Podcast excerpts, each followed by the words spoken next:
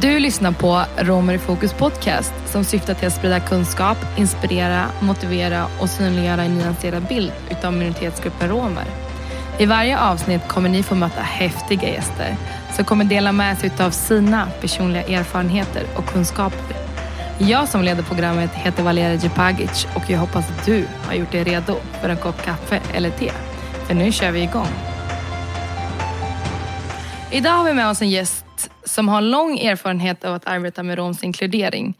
Och han har engagerat sig i frågor som rör mänskliga rättigheter och minoritetsfrågor. Både i statlig och kommunal verksamhet. Samtidigt har han varit väldigt aktiv i föreningslivet. Och detta ska ni få höra mer av snart. Varmt välkommen Abedin Denai. Tack, tack. Eh, hur känns det att du är här? Jo, men det känns bra. Det känns bra. Ja, en lång bit hit. Eh, ja, det tog väl cirka fem timmar någonting att köra hit. Härligt. Men innan vi startar igång Abdin så är det Ja. dags att få lära känna dig med tre snabba frågor. Okej. Reglerna är, de är väldigt enkla Abdin. Du har 30 sekunder på dig att svara. Jag ställer en fråga och du svarar så snabbt du kan. Okej. Är du redo? Ja. Okej. Vart ligger kommunen Arvika? I Värmland eller Västra Götaland? Oj, jag vet inte. Eh, Värmland? Bra! Eh, vilken superkraft hade, superkraft hade du velat ha? Flyga. Varför då? Eh, jag vet inte. Jag tycker att det är så häftigt att kunna flyga. Okej. Beskriv dig själv med en maträtt. Beskriv mig själv med maträtt. Eh, kyckling eh, med strips kanske? Ingen sås till? Mm, ja, jag gillar inte såser så mycket. Okej, kyckling med strips. Så innan vi djupdyker i vad en nationell minoritet är för något och vad det innebär att vara det. Kan inte du berätta för oss Abedin, vad gör du nu för tiden? Eh, Du har ju bland annat jobbat på Gävle kommun. Och du har också arbetat på Länsstyrelsen i Stockholm. Det senaste såg jag en lansering av Länsstyrelsen Stockholm och Sametingets webbutbildning om nationella minoriteter. Så, men vad gör du nu för tiden? Eh, Just nu jobbar jag åt Medborgarskolan i Gävle som eh, verksamhetsutvecklare.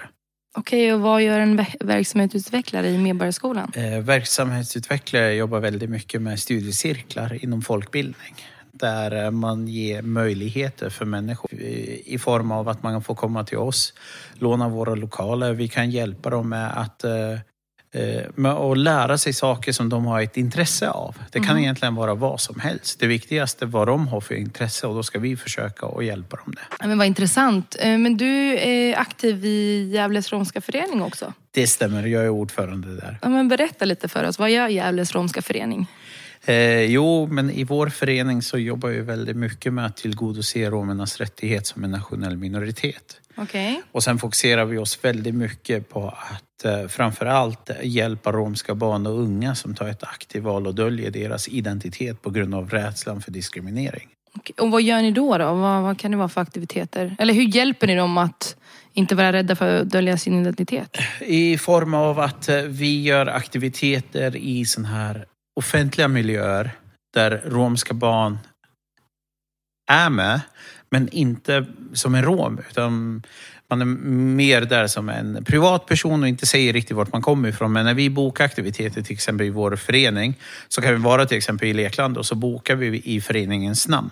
Och så kan vi också boka lite andra saker. Då kan de personalen ropa ut i den här lokalen framför alla typ att Gävles romska förening, nu är eran bos nummer ett klar, då kan ni gå dit och så. Och så hör alla, ha Gävles romska förening. Så att man hör det i de här offentliga sammanhang också. Så att det blir liksom naturligt. Om jag förstår rätt så Ja. synliggör ni föreningen och romer ute i majoritetssamhället. Precis, i olika sätt. Och det här var ju en av metoderna. De andra metoderna är, kan ju vara i form av olika projekt som vi gör också. Okej. Och vad kan det vara för något då?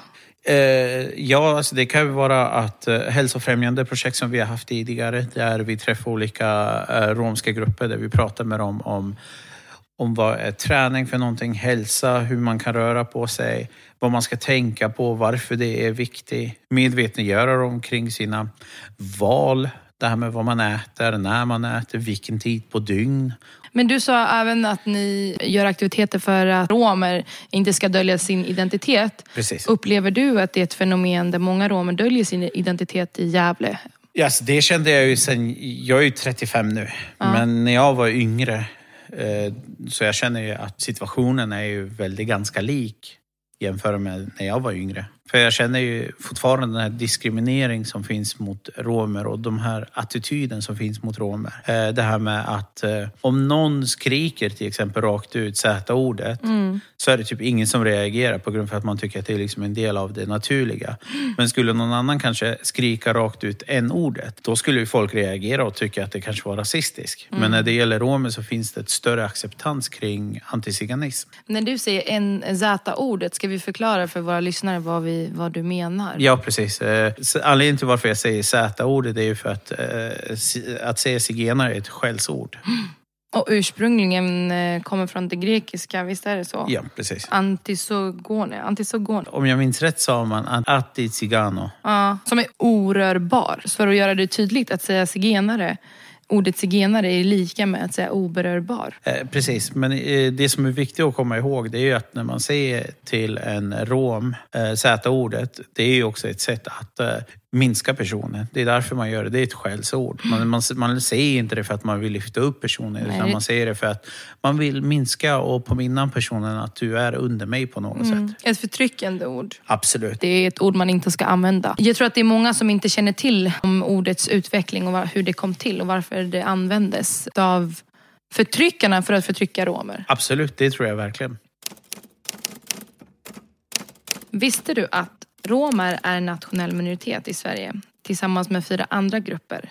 Samer, tornedalingar, judar och sverigefinnar. Det innebär att de har en minoritetsstatus från och med år 2000 när de erkändes som en nationell minoritet. Och för att man ska räknas som en nationell minoritet måste man uppfylla fyra kriterier. 1. En uttalad samhörighet och en icke-dominerad ställning i samhället. 2. En religiös, språklig, traditionell och eller kulturell tillhörighet. En vilja och strävan att bibehålla sin identitet. 4. En historisk och långvariga band med Sverige. Och här är det också viktigt att komma ihåg att självidentifikation eh, gäller. Det innebär att personen själv avgör om man vill identifiera sig som en nationell minoritet eller ej. Eh, ja, Brin, vi har ju precis hört att eh, romer är ju nationell minoritet i Sverige. Och romerna har också funnits i Sverige i över 500 år. Och den första registreringen gjordes ju 1512 i Stockholms eh, stads tankebok. Ja. Och du tillhör den romska gruppen, Arlig-gruppen, visst är det så? Precis. Eh, och det är ju den gruppen som kom från Balkan. Ja, under Balkankriget då, och lite innan dess också. Hur har det varit för den, eh, den romska gruppen som kommer från Balkan enligt dig in i Sverige? Eh, Hur menar du då? Ja, men jag tänker, vi har ju en mörk historia av hur rom blir behandlade i Sverige eh, under 500 år. Eh, och jag tänker att Balkangruppen har ju kommit nu på 90-talet. Eh, så hur skulle du uppleva att det var för dem att komma in i det svenska samhället, bemötandet och som en rom då? Enligt dig, vad tycker du? Alltså jag var ju så pass liten när jag kom till Sverige då. Eh, men mina föräldrar sa ju också att de tyckte att det var ett bra bemötande. Eh, för det var ju då förstod man inte heller riktigt om de var romer eller vad det var för någonting. Utan man såg liksom att det var personer som behövde hjälp. Och eh, jag tror generellt för alla som kom från Balkan under den tiden har fått ett bra bemötande och hjälp i Sverige. Det tror jag. Men hur var det för dig när du kom till Sverige? För du kom efter kriget i Balkan. Precis. Så jag var ju cirka tre år gammal när eh, jag kom till Sverige. Mhm. Eh, Så att vi bodde då i Hultsfred. Vi bodde där i cirka ett och, ett och ett halvår innan vi fick utvisning och var tvungna att lämna eh, Sverige.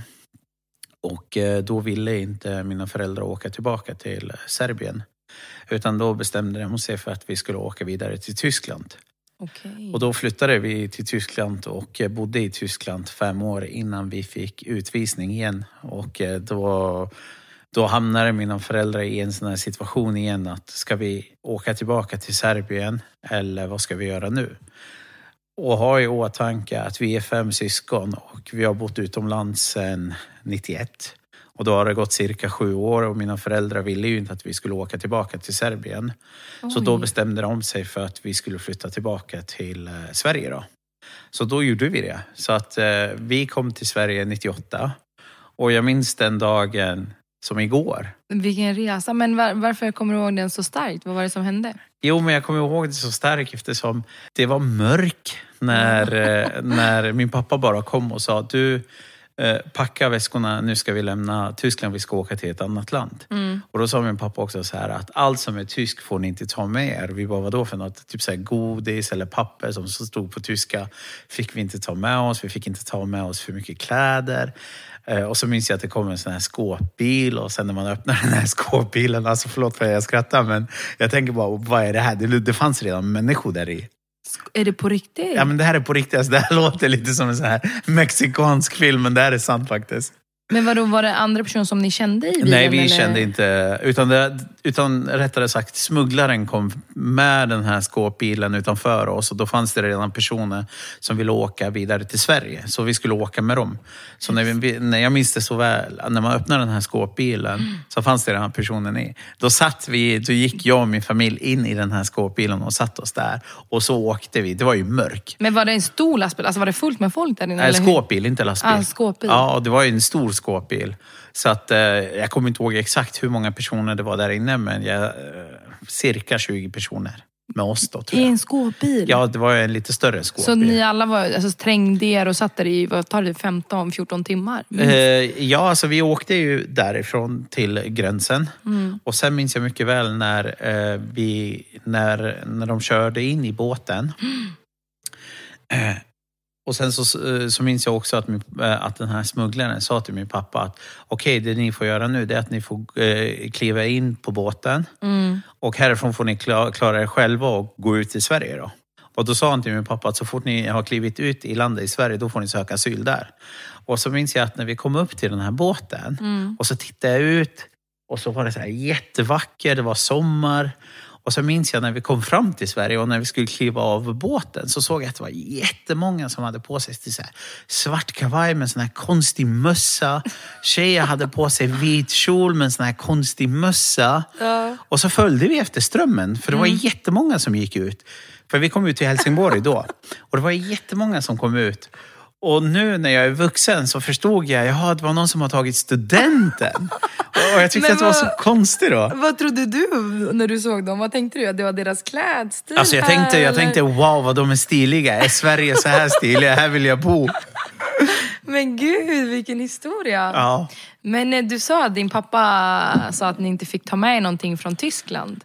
Varför fick ni, alltså inte kläder och så, men han sa ingenting där det står med tyska Precis. på. Varför då? Eh, det var med, på, på grund av att om gränspolisen skulle stanna oss så skulle man inte förstå att vi kom från Tyskland. Och då sa också att vi inte skulle prata tyska och ingenting. Oj. Ja, och det enda språket som vi pratade då var ju faktiskt tyska.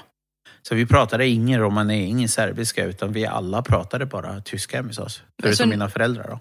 Men så dina föräldrar pratar inte romané mer hemma då? På den Nej, tiden? vi pratade bara tyska, framförallt de yngre barnen. De enda två som kunde prata då tror jag var mina äldre syskon, bara de. Och de resterande tre kunde inte alls.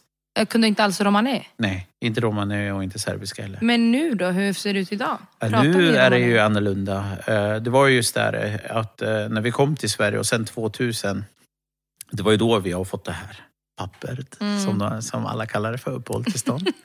Eh, Så att eh, när vi väl har fått det, det var ju då vi kunde också etablera oss och eh, äntligen börja leva. Mm. Eh, Och det var ju där också vi träffade jättemånga romer i Gävle.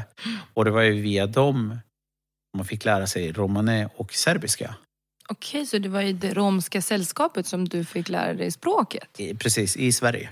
Är det sant? Mm. Men hur gammal var du då? då? Eh, 98 var jag cirka 11 när vi kom. Okej, men känner du att det har påverkat din romska identitet? Alltså efter att du kom i, i den här...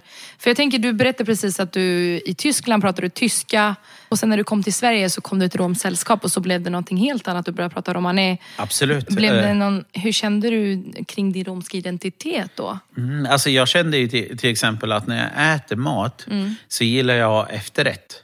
Okej. Och det har med att göra att i, i Tyskland så har man en kultur på att du äter förrätt, huvudrätt, efterrätt. Mhm. Men det gör man inte i Sverige. Man äter ju mycket sällan efterrätt hemma om man inte befinner sig kanske på en lyxig restaurang. Medan i Tyskland så är en del utav ens eh, vardagliga eh, liv att äta liksom efterrätt efter du har ätit maten. Mm. Och det är det jag känner, liksom, att efter jag har ätit mat så vill jag ha en liten efterrätt och det är därifrån det kommer. Okej. Ja. Men eh, jag- menar kopplat eh, när du levde i Tyskland och i Sverige, när du kom i det här romska sällskapet. Ja. Hur såg du på din romska? Stärktes den? Vågade du mm, pra- för Eftersom språket kom ju till också sen. Ja. Blev det någon skillnad nu när du får reflektera tillbaks? Eller? Eh, ja, alltså, det, det blev inte jättestor skillnad eftersom då var jag inte heller öppen med min romska identitet. Nej. Utan då tog jag ett aktivt val och sa att jag var en serb från Serbien. Och då fick jag ju den här förfrågan rätt så ofta. Men Abedin, om du är en serb, serber är ju ljusa, men varför är du mörk? Och då sa jag, jo men det har med att göra att min pappa är mörk, men min mamma är ljus. Jaha. Så att, eh, ja. Så att det var därför.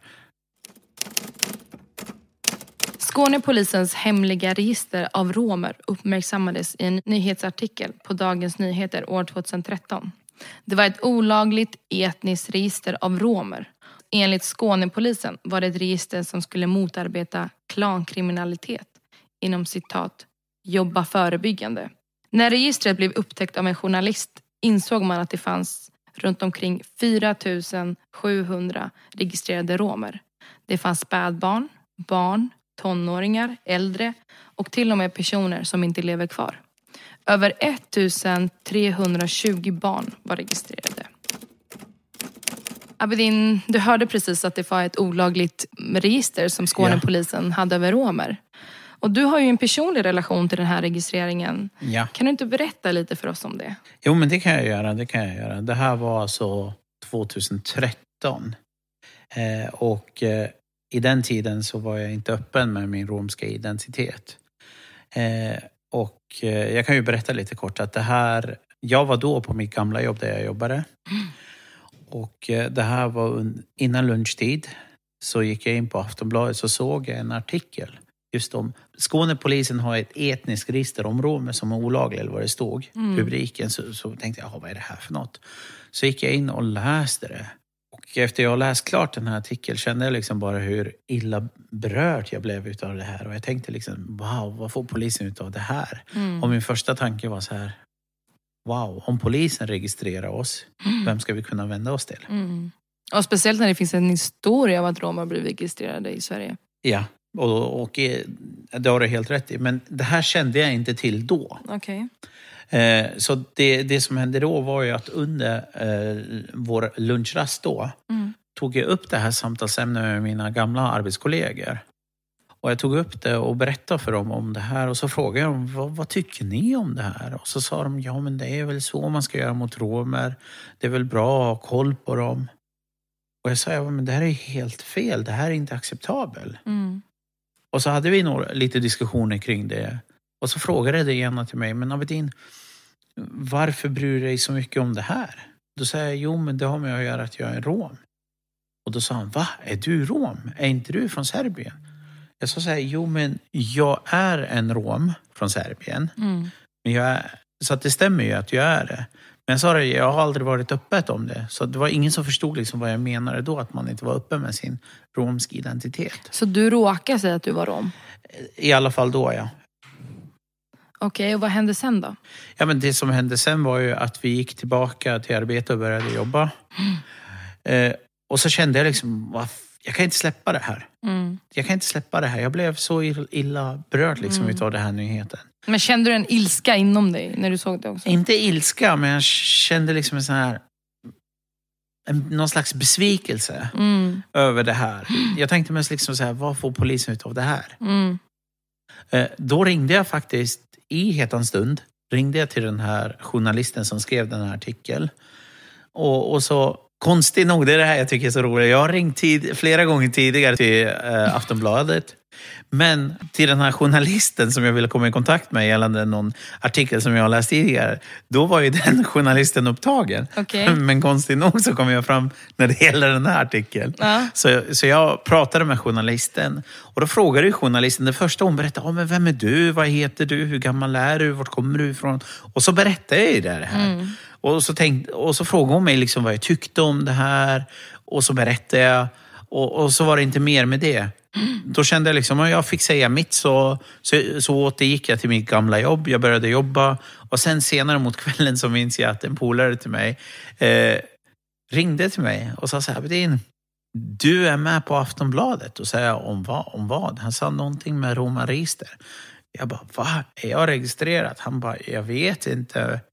Men du är med i alla fall. Och då sa jag, men du snälla kan du skicka den här länken? Så han skickade länken via sms till mig. Och när jag började läsa artikeln och när jag började läsa det jag sa, och då slog det mig i hetans stund, när jag var som mest arg, mm. eller besviken, ringde jag till den här journalisten och berättade vad jag tyckte och tänkte. Och det var då jag råkade komma ut som en rom första gången ut i hela Sverige och det var absolut inte min mening att göra det. Men hur kändes det då efter att du läste den artikeln? Vad, vad, liksom, vad hände inom dig? Alltså jag kände ju en, en sån enorm besvikelse när jag läste den här artikeln. Besvikelse? Ja, över polisens agerande. Nej men jag tänker, eller det också, men eh, det här med att du kom ut som rom. Nu vet alla att du är rom. Ja, precis. Eh, jag kände ju liksom, när jag, när jag läste det, jag kände bara så här, shit, varför har jag gjort det här? ja, alltså jag kände också liksom så här, shit, eh, vad kommer att hända nu? Eh, kommer polisen registrera mig också, tänkte jag, lite så här för mig själv. Eh, men nu så här efterhand så är jag väldigt glad faktiskt att eh, jag har gjort det. Mm. På grund för att efter jag har gjort det så kom jag även i kontakt med en person som jobbade då som samordnare för Gävle kommun. Och eh, jag märker ju efter jag har haft dialog med henne så har det också hjälpt mig att eh, utveckla mig själv. Men även också att eh, hjälpa romerna i Gävle också till att öka deras kunskaper om deras rättighet som en nationell minoritet. Så jag brukar säga att eh, hon var just min mentor under den tiden när jag jobbade åt Gävle kommun tillsammans med henne. Okej. Men hur var bemötandet eh, när du kom ut som en rom? Hur var det för dig? Alltså jag tror ju också att mycket av det här var ju min rädsla i början av vad jag har hört hur andra har uttryckt sig om andra romer när de inte visste att jag var en rom. Man uttryckte sig väldigt negativt. Och då trodde jag också att jag skulle få den bemötanden. Men det visade sig också att det var mina, mina egna fördomar som gjorde att jag trodde att de skulle agera men de, jag fick ett bra bemötande faktiskt. Mm. Jag fick ett otroligt bra bemötande. Men var det också mm, den här rädslan för fördomarna som finns ute i samhället? Ja, absolut. Det var ju också en av den stora orsaken till mm. att hur kommer det påverka mig om folk skulle veta att jag är en rom? Hur skulle det påverka min familj? Men eh, så till exempel om det är någon ung rom som lyssnar nu och känner det som du kände. Vad är dina tips eller råd? Vad, vad skulle du vilja dela med dig till dem som kanske befinner sig i det stadiet som du var innan du berättade att du var rom? Ja, men alltså, ett tips skulle vara till exempel att eh, man ska inte lyssna så mycket på vad andra tycker och tänker. Man ska försöka vara sig själv, eh, göra det man är, blir glad över. Kanske prata med någon förälder eller kanske med någon i skolan. Med någon person som man verkligen litar på och berätta liksom om, om att man kanske är en rom kan man faktiskt prata om det här. För jag säger så här att det är inte fel hos individen som är rom som inte vågar berätta att man är rom utan jag brukar säga att det är fel i vårt samhälle på den här strukturen som finns mot oss. romer. som orsakar det här att som en rom så vågar man inte alltid vara öppen om det och jag tycker det är hemskt om vi återgår till registreringen, det här olagliga Skånepolisens register av romer. Mm. Vi vet ju att romer har blivit olagligt registrerade genom århundraden både i Europa och i Sverige. Nu senast är 2013 men innan det så var det också en registreringsanteckning från Stockholms zigenarsektion så sent som i 1997. Och det är inte heller långt tillbaks. Och vi vet ju de här registreringar, kartläggningar som tidigare är baserade på rasbiologi mot romer men även samer och andra minoriteter i Sverige. Varför tror du att en sån här registrering 2013 var möjlig i modern tid om man får säga så? Ja, alltså det är svårt att förklara varför men jag tror att det har med att göra de här strukturer som finns mot oss romer. Just det här med att eh, jag fick ju en gång en fråga just där, eh, det här med att Tror du att det finns strukturer som, som gör det svårare för romer att komma in i samhället? Och mitt svar är ja, det gör ju det. Till exempel att eh, är du synlig rom till exempel om vi pratar om Kalle Romer som har de här traditionella finska kjolar. Eh, när de går in till en matbutik, då är det alltid någon som ska följa efter dem eller ta ett extra tid på dem. Eller om man söker jobb till exempel. Kommer man med, som en man med de här traditionella kläderna så har man sina fördomar redan där. Att, hmm, är vi säkra att vi vill anställa dem?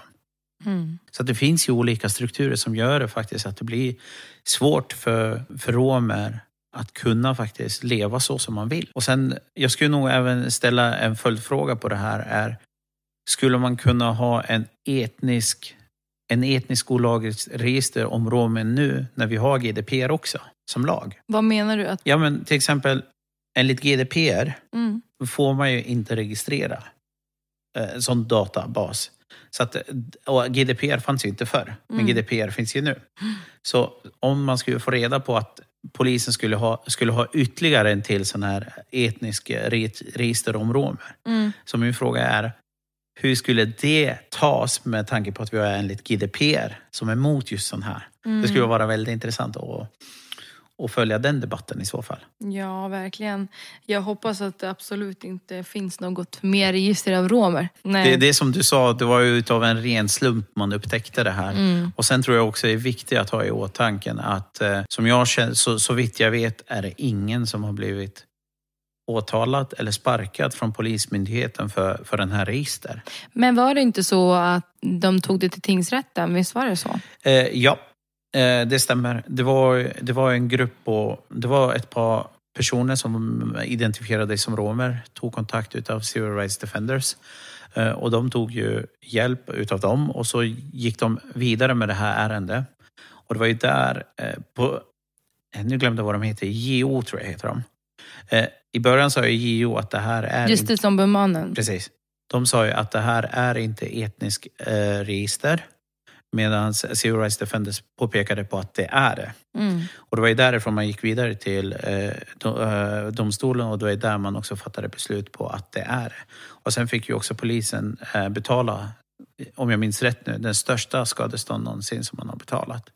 Först betalade man ut till 30 personer tror jag. Mm. Och sen efteråt så... 30 betal- personer som var i registret. Precis, 30 personer som identifierade sig som romer och var i det här register. Mm. Och sen efteråt så betalade man skadestånd till samtliga personer som du nämnde i det här registret från början. Okej.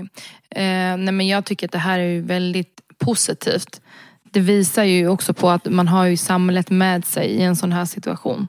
Ja, Trots, alltså det är också det som är så svårt för det här är en statlig myndighet, polismyndighet. Men det som jag tycker ändå är väldigt, väldigt eh, bra och också ett statement för, för oss romer, det är att man ändå fick ta det till tingsrätten och för att rätt ska vara rätt och att de blir dömda för ett brott. ja men det tycker jag. Eh, enligt Civil Rights Defenders är det här det första caset som man känner till i Sverige som handlar om just om rasprofilering. Att det här är det första. Medan i USA är man rätt så vanligt när det gäller afroamerikaner, rasprofilering, att där har man ju en sån beteende redan. Evelyn, nu har vi kommit till den sista biten. Och det är kanske den mest eh, intressanta delen för dig. Eh, eftersom att jag har ju ställt dig massa frågor. Och... Så nu är det din tur att ställa mig en fråga. Har du någon fråga till mig? Vad har du för framtidsplan då? Wow, vilken bra fråga. Eh, ja, om vi tänker tio år framåt så eh, jobbar jag internationellt med frågor som rör mänskliga rättigheter. Om vi pratar om fem år framåt så, ehm, så har vi många avsnitt i den här podden. Ja, men hoppas, hoppas. Ja, tack så himla mycket Abedin för att du ville vara med och dela med dig av dina kunskaper och personliga erfarenheter. Ja, men tack själv. Och tack för att ni har lyssnat på uh, poddens avsnitt. Podcasten görs i samarbete med Studieförbundet Vuxenskolan Väst och föreningen Promoting Youth Inclusion. Och det är finansierat av MUCF. Ljudtekniker är Paolo Lira och jag som har lett programmet heter Valeria Cepagic. Glöm inte att lyssna på nästa avsnitt.